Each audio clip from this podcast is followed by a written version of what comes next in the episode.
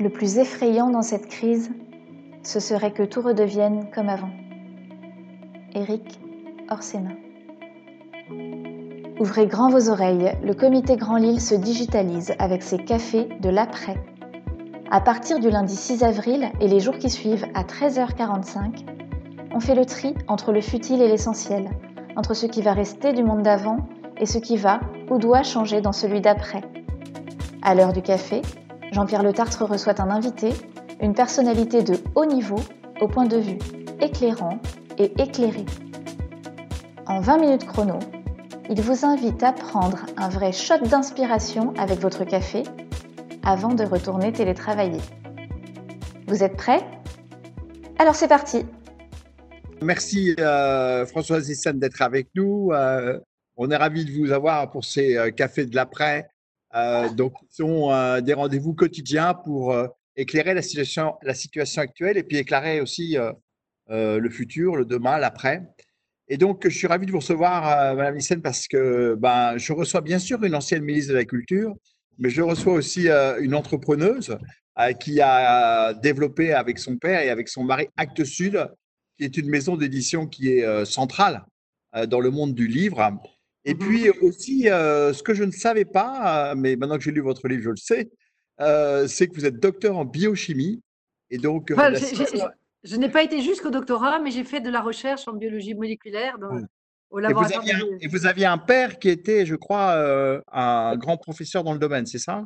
Alors, mon beau-père, le mari de maman, était le, professeur de génétique de, à l'ULB. Et c'était un homme hors du commun, hors du commun, et il m'a beaucoup, beaucoup inspiré à plus d'un titre.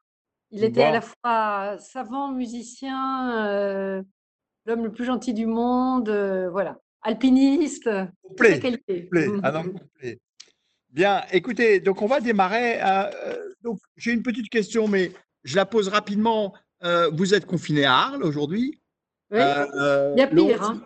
Oui, il y a pire, oui. Le 11 mai, vous allez faire quoi? Écoutez, le 11 mai n'est pas une date en soi, c'est tous les jours. Euh, je crois qu'il est important de se poser la question tous les jours comment on aborde cette journée, qu'est-ce que on n'a pas fait suffisamment, qu'est-ce qu'il faudrait faire, parce qu'il y a beaucoup, beaucoup de choses à, repenser en, par les temps qui courent et c'est une opportunité extraordinaire. Hein. Vous savez que en, chinois, en mandarin, l'idéogramme crise dit à la fois danger mais opportunité. Et je pense qu'il est urgent de développer le côté opportunité de cela. Et c'est notre grande, grande préoccupation. Mais je, pense que la France est souvent très binaire. Il n'y a pas euh, le 10 mai et puis le 11 mai. Euh, c'est chaque jour euh, doit s'organiser, doit se penser pour l'après. Et bon, on a, a, parlé avec euh, Jean-Paul, avec qui, mon mari, avec qui on, a, on, essaye d'œuvrer depuis plus de 40 ans, et on se disait que peut-être une des phrases les plus inspirantes qui soit par rapport à ce genre de situation, c'est cette euh, parole des anciens Hopi qui disent Nous sommes ceux que nous attendons, et que Cyril Dion a repris dans un spectacle poétique. Et c'est vraiment ça, c'est donc soyons ceux que nous attendons et, portons euh, pas à pas ce que nous défendons, nous disons. Mais pour être très concret, euh, le 11 mai, c'est deux jours avant l'anniversaire de, de notre 13e petite fille. Et je pense que le 13 mai, eh bien, on va faire une grande fête avec les enfants. Et ça, c'est drôlement important. Vous disiez, euh, euh, c'est des opportunités. Bon, vous êtes à la tête d'une entreprise. Hein. Actes Sud, c'est une très belle entreprise dans le monde de l'édition en France. Pourtant, en ce moment, ça doit être dur puisque vous devez avoir du mal pour écouler les livres, les magasins à librairie sont fermés. Euh, alors peut-être qu'Amazon vous permet de faire un peu de chiffre d'affaires ou, Fnac, mais euh, comment ça se passe aujourd'hui dans l'entreprise, dans ce contexte? eh bien, je, vous ai laissé aller jusqu'au bout de votre euh, développement. Et malheureusement, je dois vous dire que non, il n'y a rien qui s'écoule parce que, effectivement, le, le, 15 mars, les librairies ont dû fermer. C'était un état de sidération absolue euh, pour nous tous. Et même si les grandes surfaces ont pu rester ouvertes, bon, les magasins, les maisons de la presse, où c'est a pu s'écouler quelques livres, petit à petit, toute la machine s'est grippée. Euh, je utilisé cette métaphore, mais c'est la réalité. Donc, euh, les, les, distributeurs n'ont plus pu distribuer, les imprimeurs ont ralenti, Et c'est tout cet écosystème qui s'est littéralement arrêté. Alors, Amazon, vous avez suivi euh, les débats et heureusement a été pointé les conditions un petit peu indignes dans lesquelles les gens travaillent chez Amazon et ce que ça veut dire aussi Amazon. Et très clairement, euh, on aurait été un peu mal d'imaginer que c'était eux qui nous sauvaient en cette période-là. Parce mais je vous ai un peu provoqué en citant Amazon. Hein. Donc, euh, mais euh, l'ensemble de, de, tout s'est arrêté et très clairement, le, la, vente en ligne ou la vente du numérique, pour lequel on a, on a mis en place aussi, comme tout un chacun, une grande opération pour faire valoir ça, c'est à la marge. En France, euh, ça n'avait jamais dépassé les 4% du chiffre d'affaires. Hmm. Donc, c'est vraiment pas cela qui a pu amener le moindre chiffre d'affaires. tout le secteur s'est vraiment arrêté brusquement, mais totalement. Et, euh, c'était stupéfiant. Quoi. Bon, maintenant, on va voir comment les choses vont reprendre, mais il y a eu, on pourra dire qu'au bout du compte, il y aura eu deux mois d'arrêt total et est-ce que ça va vous amener à changer des choses dans, dans, dans Actes Sud? Est-ce que c'est Tout à l'heure, vous parlez des digital, 4% des ventes. Est-ce que ça ne va pas vous amener effectivement à renforcer beaucoup plus les ventes en ligne? Qu'est-ce que, Quelles sont les transformations pour, pour Actes Sud hein? Non, pour Actes Sud, mais c'est comme, je crois, dans, dans le monde de l'édition. J'aurais voulu encore dire encore une chose, parce que je trouve, à moins qu'on en parle après, parce que c'est tellement important. On parle de tous ces secteurs de l'économie, de façon générale, qui sont atteints par ce qui se passe et l'arrêt qui a été fait à leurs activités. Mais le secteur mais qui est littéralement à plat, qui est dramatiquement impacté, alors qu'il est au centre de nos préoccupations et de notre vie et de nos besoins, c'est la culture. Toute l'industrie culturelle, tout le spectacle vivant, les théâtres, les cinémas, et on ne sait pas quand ça va reprendre, les festivals. Les festivals, est-ce que vous vous rendez compte qu'un festival dans un, sur un territoire, on dit toujours, enfin, je, suis passée par la rue de Valois, donc j'en sais quelque chose, que 1 euro investi ramène entre 6 à 10 euros. Regardez euh, Sérimania qui n'a pas pu se tenir euh, à Lille et, le, nombre de, euh, de manifestations, c'est une catastrophe. Et bizarrement, on n'évoque pas cela comme euh, une catastrophe aussi importante qu'elle est réellement. Mais pourtant, quand vous voyez les manifestations de solidarité, quand vous entendez notre ministre de l'Éducation nationale qui disent à la maison, faites lire vos enfants. Quand on voit que des, chaînes de l'audiovisuel public se, donnent du, mal pour proposer des choses intéressantes, ou les radios, etc., on se rend bien compte que tout, tout, tout passe par la culture. Les gens chantent, les gens disent des textes, les gens jouent, les gens dansent chacun chez eux. La culture, est essentielle et c'est elle qui nous touche et qui nous permet, à un moment donné, de reprendre un peu pied un peu espoir. Donc il y a quelque chose, un paradoxe hallucinant actuellement, c'est qu'un des secteurs les plus gravement touchés, c'est la culture, et ça passe un petit peu euh, sous le radar de tout le monde. C'est catastrophique, catastrophique ce qui est arrivé, et donc il est urgent de reprendre tout ça et de se dire, oui, la culture est essentielle, il faudrait qu'elle soit présente dès la naissance, l'éveil aux sensibles, la pratique artistique euh, à l'école dès le plus jeune âge, etc. C'est essentiel. L'artiste, aujourd'hui, il fait société il nous dit le monde. C'est à travers les récits, c'est à travers les livres qu'on lit, les films qu'on voit, on peut y imaginer un demain. Donc, vraiment, le théâtre. Donc, prenons conscience de ce, de ce drame qui est en train de se jouer et prenons conscience qu'il faut vraiment radicalement prendre le taureau par les cornes et redonner de la vie à tout ça. Euh, vous êtes passé, dans le monde de la culture, mais on peut venir tout de suite, effectivement, parce que j'avais beaucoup de questions sur la culture. Non, mais il n'y a, pas de problème. Ah, bah, aucun problème. C'est un tel sujet, je pensais que c'était important de le poser dans mais, jeu. Mais, la question, est-ce que vous pensez que ce moment de confinement, effectivement, où tout a été arrêté, est-ce que c'est pas un moment où, justement, euh, on a pu réveiller peut-être le besoin de culture? Ah, si, si ça permet ça, absolument. Ouais. Je, pense qu'il y a une crise de conscience. Vous parliez de crise. Est-ce que ce n'est pas une opportunité, peut-être si on sait la saisir, de l'étincelle ou la petite flamme qui a montré qu'effectivement, au fond, ça nous manquait. On voit même la musique. Hein, euh, clairement. clairement. Sur, YouTube, sur, euh, sur WhatsApp, etc., qu'on reçoit de gens qui font eux-mêmes leurs euh, leur propres chansons, qui sont quelquefois de qualité. Est-ce que ce besoin de, culture, d'expression.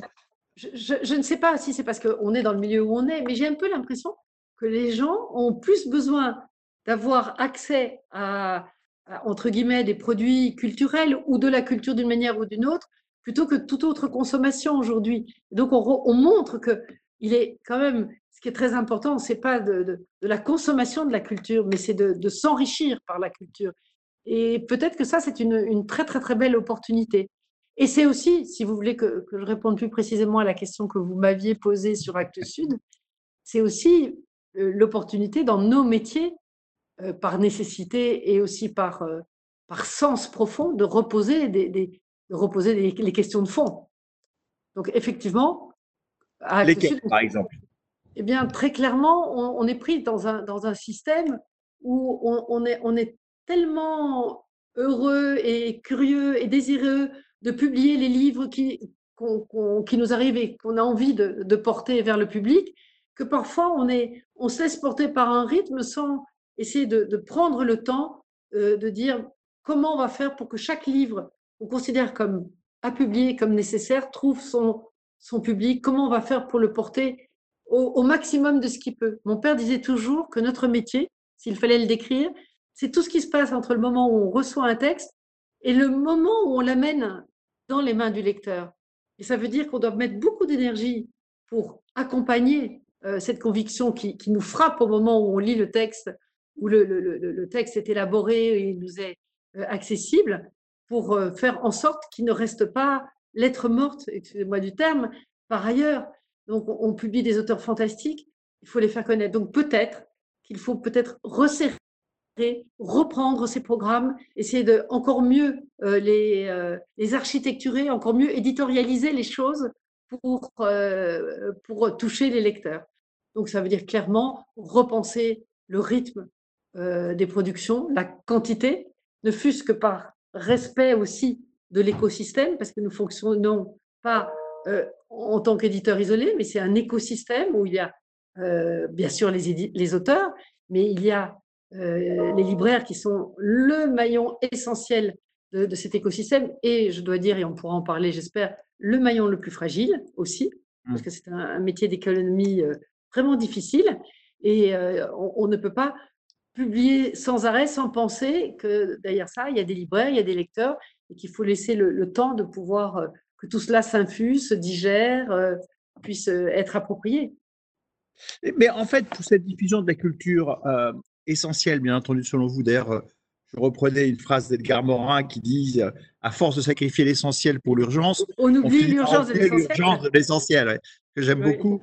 Euh, qu'est-ce qu'il faudrait faire, à votre avis, suite à ce confinement, suite à cette crise, pour justement redonner à la culture une appétence, une envie de culture qui aide les gens, qui aide chacune et chacun d'entre nous à, surmonter les difficultés, à, prendre la vie, quoi, à gérer sa vie alors, je, vais parler de notre secteur, pas tellement du spectacle vivant.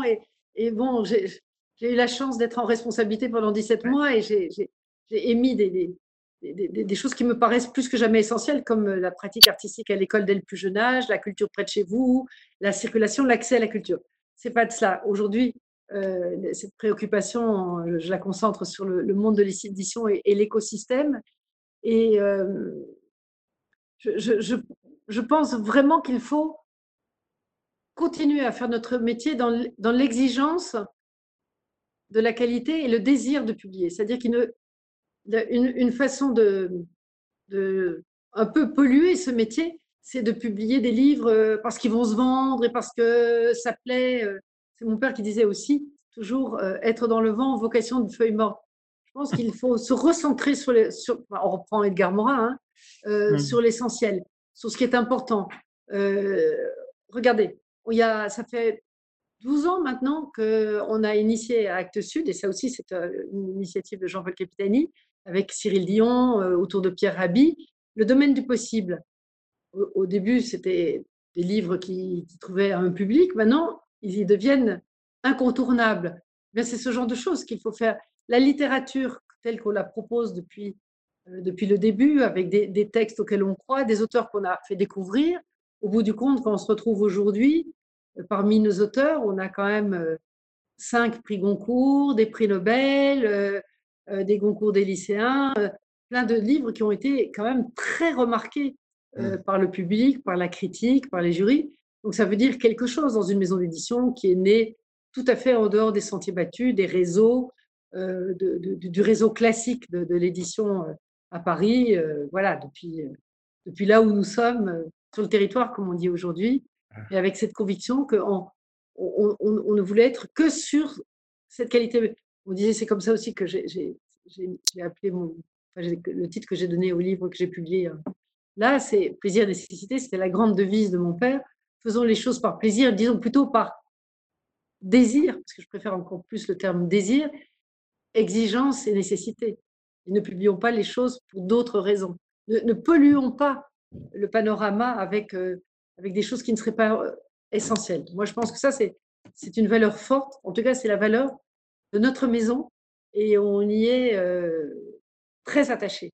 Après, nous faisons un gros travail d'accompagnement de, ces, choix. Et la, la, diffusion, la commercialisation, ce sont des actes essentiels et nobles et qu'il faut considérer comme tels. Il faut travailler avec la librairie au plus près. Quand on a décidé de créer notre propre réseau de représentants qui allaient en librairie en 91, en pleine guerre du Golfe d'ailleurs, me souviens, mmh. euh, c'était un, choix radical. Et d'ailleurs, dans l'édition, tout le monde nous, nous, enterrait en disant ils sont fous, ils sont pas assez gros pour faire ça. Il y a des espèces de normes en France. On adore la norme, on adore la méthode et on oublie d'expérimenter souvent eh bien, euh, nous, on a décidé que c'était essentiel et ça nous a sauvés. Donc, cette relation au libraire, elle est essentielle. Et pour la vivre encore au plus près, nous sommes nous-mêmes libraires. On a dix librairies. On a une librairie dans, dans le Nord, d'ailleurs, à, Calais, au, mmh. au, Chanel.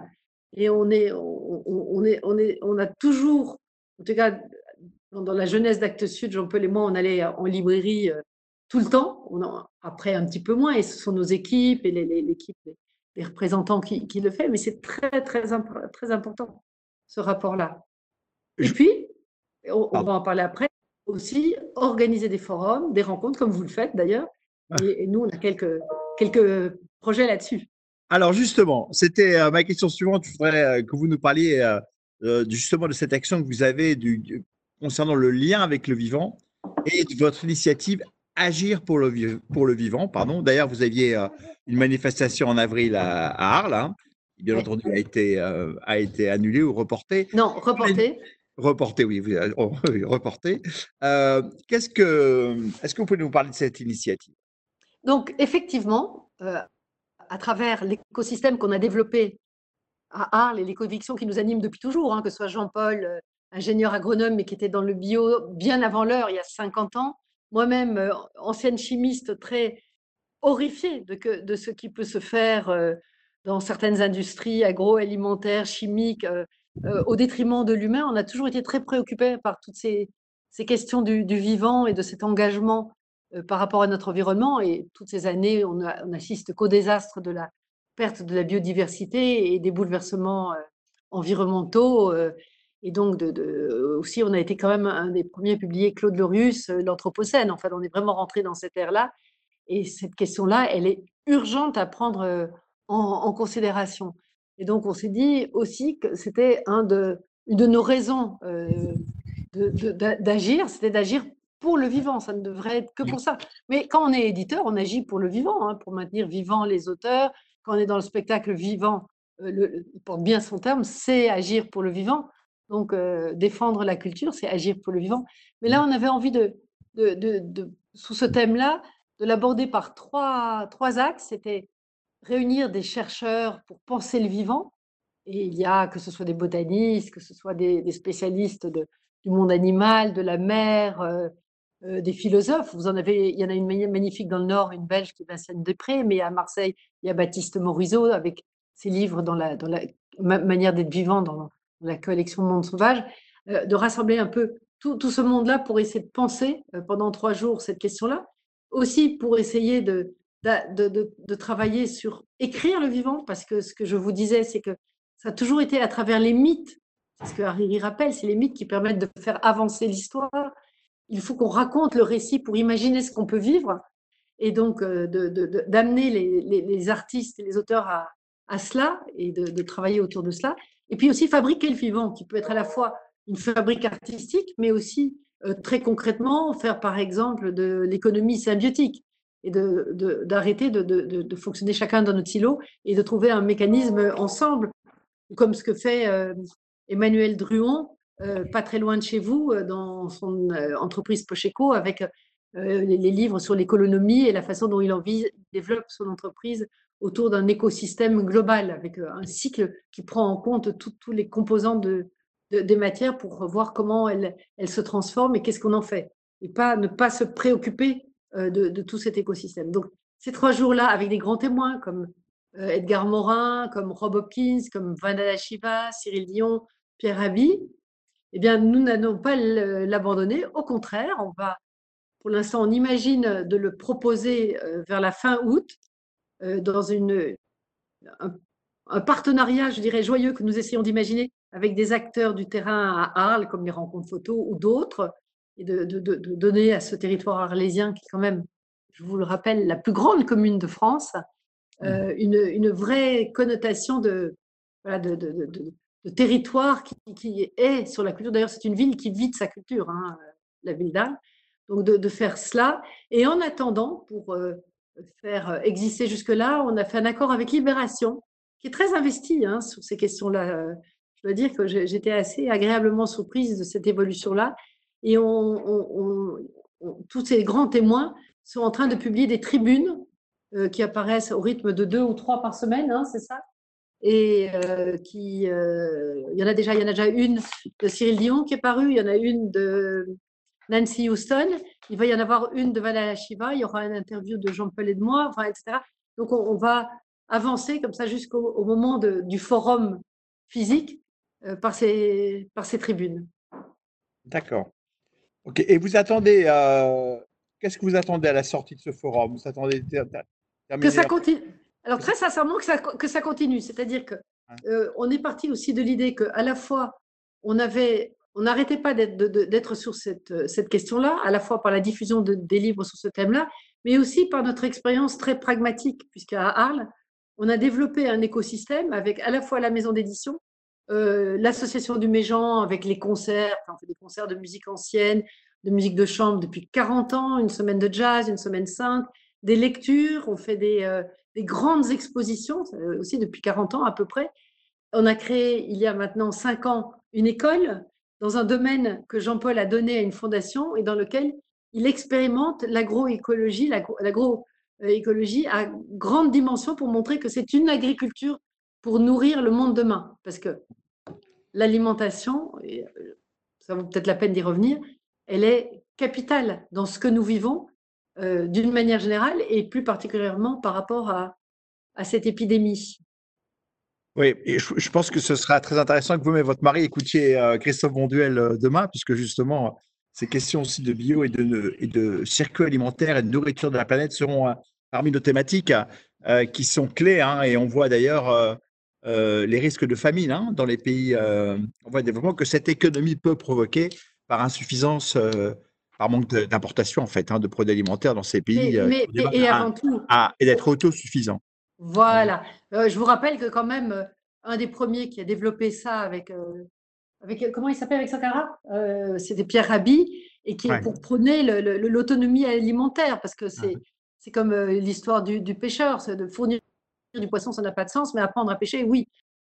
Donc, il est urgent de, de, faire ça, mais avec une alimentation saine et respectueuse du sol, et je parle pour chez nous, entre autres, euh, à force de, de, pourrir les sols avec des intrants, on l'appauvrit. C'est de plus en plus difficile de faire pousser les choses avec des aliments qui ressortent qui sont de moins en moins qualitatifs, donc de moins en moins bons pour notre santé. Et donc notre terrain s'appauvrit. Or, reprendre la, la, phrase de Pasteur qui dit que certes, le microbe et le virus, ils sont là, mais ce n'est pas le principal. Le principal, c'est le terrain. Or, je suis très étonnée que dans cette crise qui nous atteint, personne, personne ne parle du terrain et de la nécessité de développer une immunité et de, se donner tous les moyens pour ça. On dit que les, gens les plus atteints et les plus fragiles, outre les personnes âgées, ce sont les obèses. Qu'est-ce que ça veut dire? Ça veut dire que c'est par l'alimentation qu'on peut peut-être se redonner une force. je ne comprends pas pourquoi on ne nous propose pas, dans un moment comme celui-là, de définitivement abandonner une alimentation criminelle qui est le sucre, les distributeurs euh, de, de, produits euh, industriels bourrés de sucre et qui sont des, vraiment des produits criminels euh, mmh. qui satisfassent uniquement le plaisir immédiat et qui sont nocifs, on le sait aujourd'hui, pour la santé. Donc cette question du terrain, pour moi, Ça, c'est, on, se retrouve, Jean-Paul et moi, l'agronome et, la, et, la, chimiste, pour défendre cela avec une, une détermination totale, parce que je trouve que c'est complètement effacé et j'en suis stupéfaite. En fait, euh, vous êtes avec votre mari tous les deux très engagés sur la nourriture, qu'elle soit alimentaire ou intellectuelle. absolument, mais de toute façon, c'est la, santé aussi, c'est quand même un des premiers, on le voit bien, l'importance de la santé. Or, quelle est la, qu'a dit Hippocrate? Que la santé, c'est l'alimentation. Donc tout, tout ça, c'est une boucle euh, vertueuse. On, préserve les sols, on, produit des aliments de qualité, c'est meilleur pour la santé, etc., Donc ça fait de la prévention et on peut minimiser euh, des drames comme celui que nous vivons. Je ne nie pas le, côté, c'est pas moi qui vais diminuer l'horreur de, la, chose, mais bon, on peut quand même c'est intéressant d'entendre un compte Sponville qui, qui rappelle qu'en en France, c'est 600 000 morts par, par, par an de, tout. Hein. D'ailleurs, justement, puisque vous rappelez Consponville et, et, par rapport à ce que vous disiez sur le fait que tout était arrêté, notamment euh, dans le domaine culturel, est-ce qu'il fallait tout sacrifier euh, pour arrêter la maladie? Je, je, je, suis, je, n'en sais rien. Je, je ne voudrais pas. Bon, c'est la voie qui a été prise. Je pense que dans, à partir du moment il y a une voie qui a été prise, autant essayer de l'adopter, mais de voir comment on peut à la fois s'en sortir et comment on peut en tirer les leçons pour ne plus retomber. On le dit, euh, il y a des. D'abord, on le sait, chaque année, il y a un nouveau virus qui arrive et c'est une question à laquelle on est confronté à chaque automne. Donc ça reviendra d'une manière ou d'une autre. Est-ce que c'est une deuxième vague? Mais au moins, tirons-en les leçons. Hmm. on, voit bien que les morts, ce sont les gens fragiles on voit bien que les, morts, ce sont les, obèses. On, voit bien qu'il y a peut-être une autre façon d'aborder les choses. Il y a des pays qui ont eu d'autres attitudes, qui essayent de travailler sur cette immunité, qui essayent plutôt de confiner les gens qui sont malades, atteints, pour permettre aux autres de continuer à, œuvrer d'une manière ou d'une autre. Mais on voit aussi qu'un des grands facteurs aggravants, c'est la pollution. Donc très clairement, travaillons là-dessus. Ne replongeons pas, ce serait atroce si euh, dès le 11 mai, on avait à l'idée que de repartir comme avant, comme si ça ne s'était pas produit, et de ne pas prendre en compte l'impérieuse nécessité de prendre la question euh, euh, écologique et climatique et, environnementale en, question. On sait qu'elle est la cause aussi de la propagation de ce genre de, de virus. Il va falloir le dire haut et fort parce que, comme on peut l'imaginer, la reprise économique euh, sera très importante, notamment par rapport au chômage, et on a un risque de les, passer au second plan les questions environnementales pour essayer de produire et de, et de maintenir de l'emploi à court terme. Mais, l'environnement, c'est la vie. Comment est-ce qu'on peut imaginer? Enfin, je veux dire, c'est quand même absurde. Je sais plus, il y avait cette phrase où on dit euh, une fois qu'on a épuisé toutes les ressources et tout ça, eh bien, euh, il n'y a, plus de raison de vivre. Je veux dire, la, la vie, c'est quand même essentiel, essentiel, et c'est de cela qu'il s'agit. Donc, agissons pour le vivant et, mettons ensemble tous les moyens pour euh, préserver ce vivant. Qui aura, je ne sais pas si vous avez écouté l'interview du président euh, euh, au Financial Times où il le dit que oh, c'est aussi la, la, symbolique de manquer d'air, de ne plus arriver à respirer, elle est intéressante. On ne pourra plus supporter de ne pas bien respirer. Or, là, pour le moins, il y a une chose qui est arrivée, c'est que quand on sort, l'air est peut-être moins pollué, on voit comment les, espèces. Euh, je ne sais pas si vous avez vu cette petite vidéo qui a circulé ce week-end avec des animaux qui investissent toutes les villes. Il se passe quelque chose. Euh, vraiment, tirons-en les leçons et essayons de, réapprendre à vivre avec le vivant. Ne soyons pas des, morts vivants, je dirais, euh, nous-mêmes, qui ne pensions qu'à l'argent pour notre, pas, pas notre, notre bien. Vous connaissez ce, petit dessin de Sampé où le, le médecin conseille aux, au, chef d'entreprise qui est tout le temps avec ses graphiques et tout, d'aller planter ses choux. Et on voit un dessin où, l'homme rêve, euh, il va planter ses choux, et il va planter ses choux, effectivement. Et puis quelques dessins plus tard, on le retrouve dans son bureau, confiné, confiné dans son bureau, avec euh, des graphiques pour montrer les plantations des choux qui progressent. Arrêtons d'être dans ce système-là, ça ne rend heureux personne. Alors, on va demander à Sébastien de poser quelques questions qui nous sont arrivées sur l'application Alors, il y a plein de questions qui sont arrivées, et, d'ailleurs des, coquines, euh, notamment Thomas. Euh, je la reformule à ma manière, mais sobriété heureuse. Euh, Jusqu'au livre? Ben oui, pourquoi pas? Jusqu'au livre, c'est-à-dire bah, euh, Globalement, la sobriété heureuse, c'est on consomme moins et on se rend compte que finalement, euh, ça rend pas plus malheureux. Alors, est-ce qu'il faut consommer moins de livres? Alors d'abord, j'aimerais bien faire un peu de une question de sémantique. Est-ce qu'on consomme du livre? Pourquoi est-ce qu'on parle de consommation toujours? On, lit, on s'enrichit avec un livre. Vous connaissez cette petite très jolie image de, Michel Serres sur l'enrichissement que, procure la, lecture. Vous, achetez euh, votre pain chez le boulanger, vous avez un euro, vous achetez votre baguette, vous lui donnez votre euro et lui, il vous passe la baguette. Vous avez fait un échange absolument correct, mais lui, il n'a plus sa baguette et vous, vous n'avez plus votre euro. Par contre, vous avez un livre, vous le prêtez, vous le lisez, vous le prêtez, peu importe. Euh, à, votre interlocuteur, il le lit ou il vous, vous entend euh, le dire, eh bien, vous ne l'avez pas perdu et lui, il l'a eu et vous êtes enrichi chacun de ce texte-là. C'est magnifique. La plus grande richesse, c'est la culture. Donc, le livre n'est pas un objet de pure consommation, c'est beaucoup plus que ça. C'est un enrichissement incroyable. Et puis, alors, de vous à moi, et très pragmatiquement, moi qui suis euh, en charge d'une entreprise qui produit des livres, vous avez déjà regardé le, rapport par rapport au prix. Le, prix de production d'un livre, ce n'est pas du tout les, les 15 euros auxquels il vous est vendu ou les 19 euros ou les 6 euros du poche. C'est beaucoup plus que ça parce qu'il y a un travail de création incroyable, il y a un travail d'investissement absolument incroyable. Il y a une grosse prise de risque, il y a des, il y a avances à énormément de choses à investir pour faire ça. Mais au bout du compte, voilà quelque chose qui existe. Et donc, quand on regarde les, courbes d'augmentation euh, sur 20 ans, euh, c'est le, seul produit, alors là, je vais utiliser le terme de consommation, qui n'a pas augmenté du tout. Donc, on n'est pas du tout dans quelque chose de, classique. En plus de ça, le livre, c'est l'objet par excellence que, que, vous pouvez lire à plusieurs, que vous pouvez avoir gratuitement dans votre médiathèque, euh, qui, euh, après neuf mois de présence en librairie en tant que nouveauté, peut être en poche, en club, etc. Je veux dire, ça, ce n'est pas du tout un bien de consommation comme les autres. Mais d'ailleurs, D'ailleurs, Madame euh, tout à l'heure, vous parlez du problème de la valeur, en fait, de la création versus le prix auquel on le paye, cette création.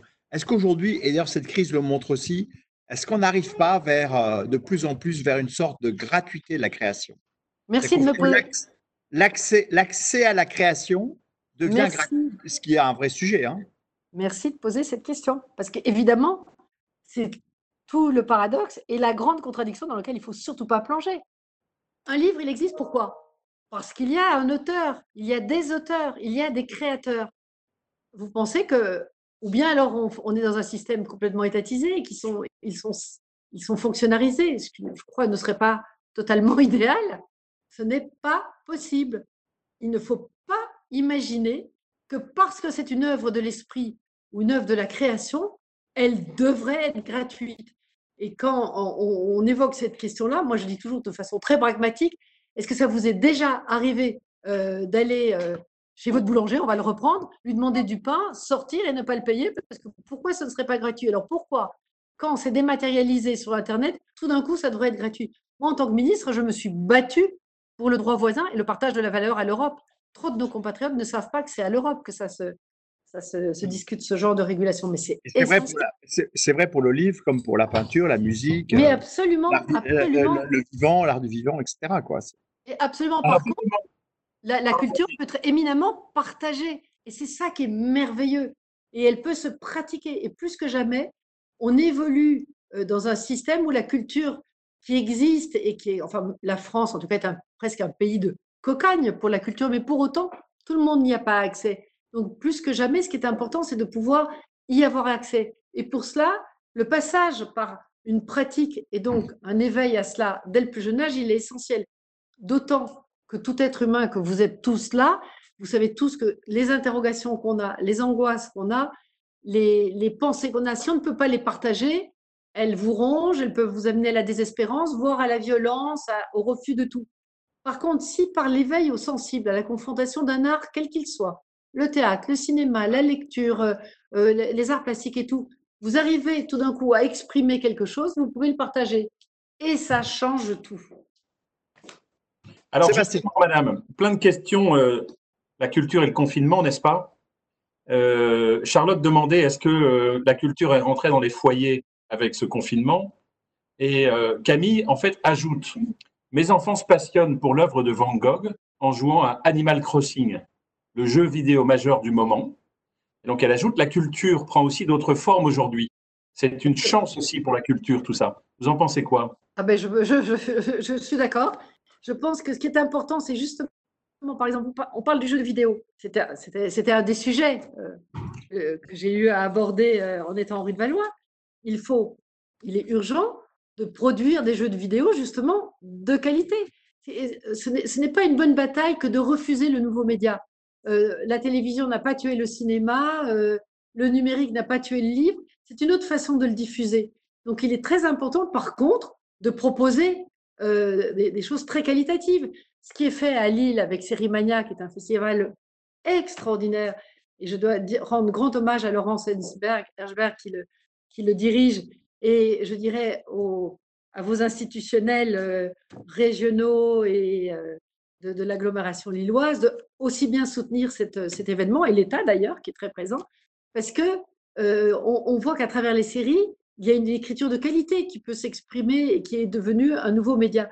Eh bien, allons-y à fond avec des propositions de qualité. Moi, quand j'avais en charge le, le, sujet de l'audiovisuel public et de sa nécessaire transformation, j'ai amené les, six sociétés euh, de l'audiovisuel public à travailler ensemble pour travailler sur le fond, c'est-à-dire avec euh, les France 3 et les France Bleu sur plus de proximité, plus d'éducation aux médias, plus de programmes pour les jeunes qualitatifs, etc., etc.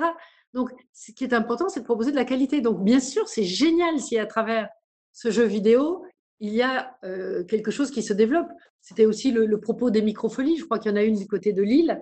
Euh, c'est des, endroits où, à travers une médiation et du numérique, on peut avoir accès aux grandes œuvres de notre, de notre temps.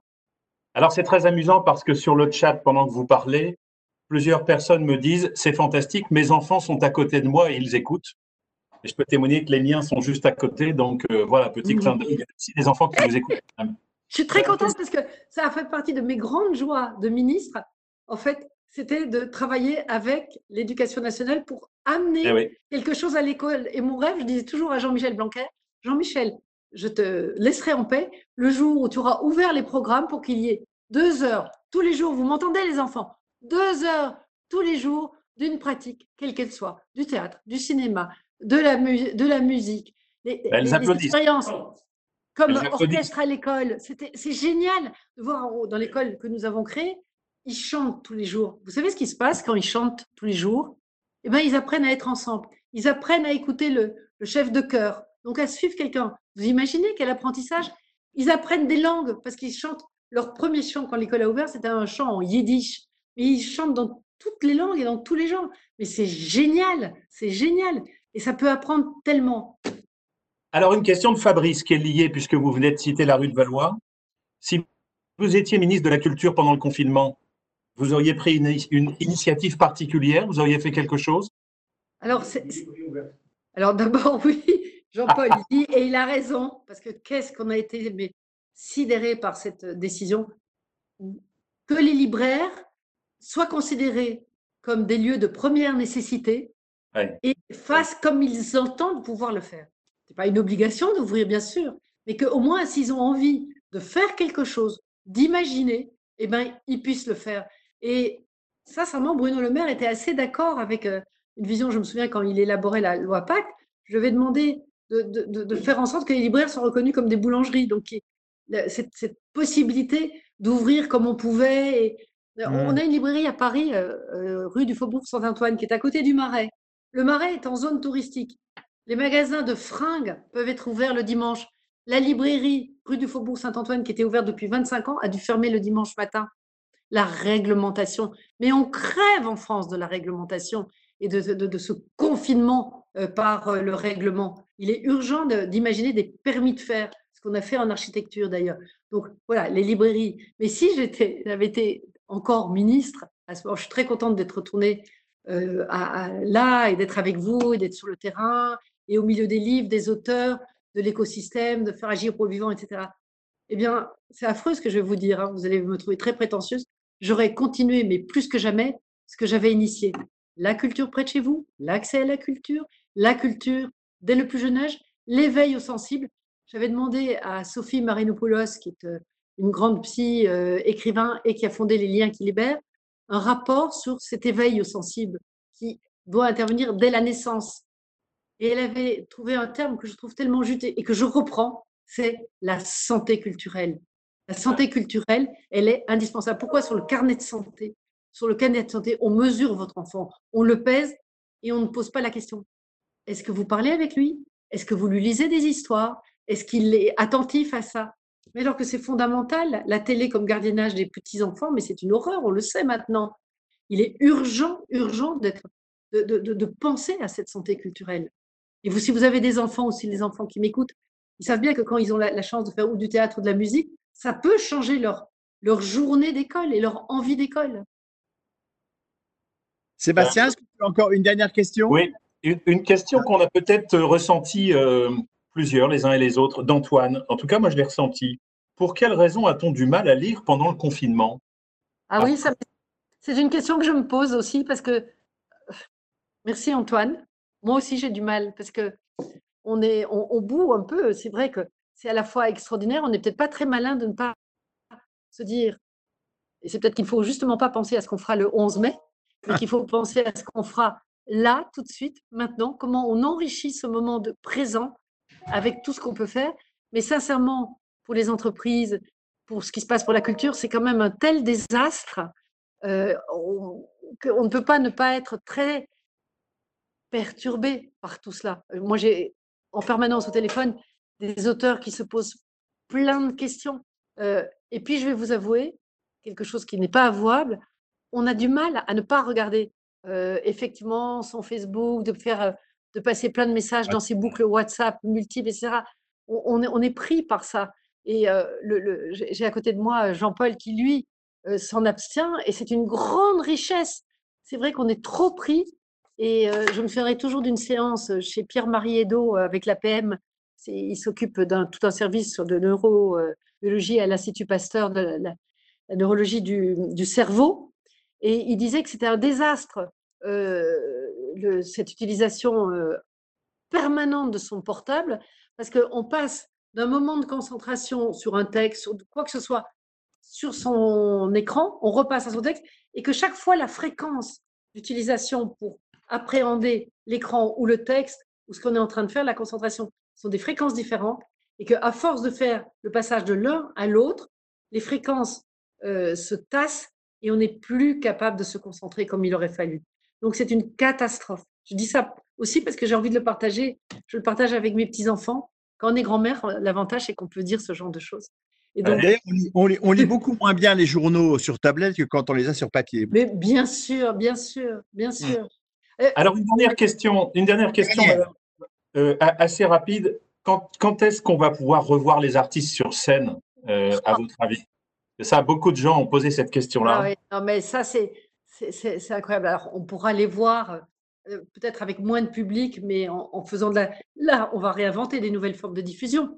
Peut-être qu'il y aura des présentations avec peu de public en face, mais pour autant, une diffusion sur les, par, les voies numériques. Et typiquement, on a euh, à Arles, dans notre écosystème, il y a un cinéma, j'ai oublié de le dire tout à l'heure.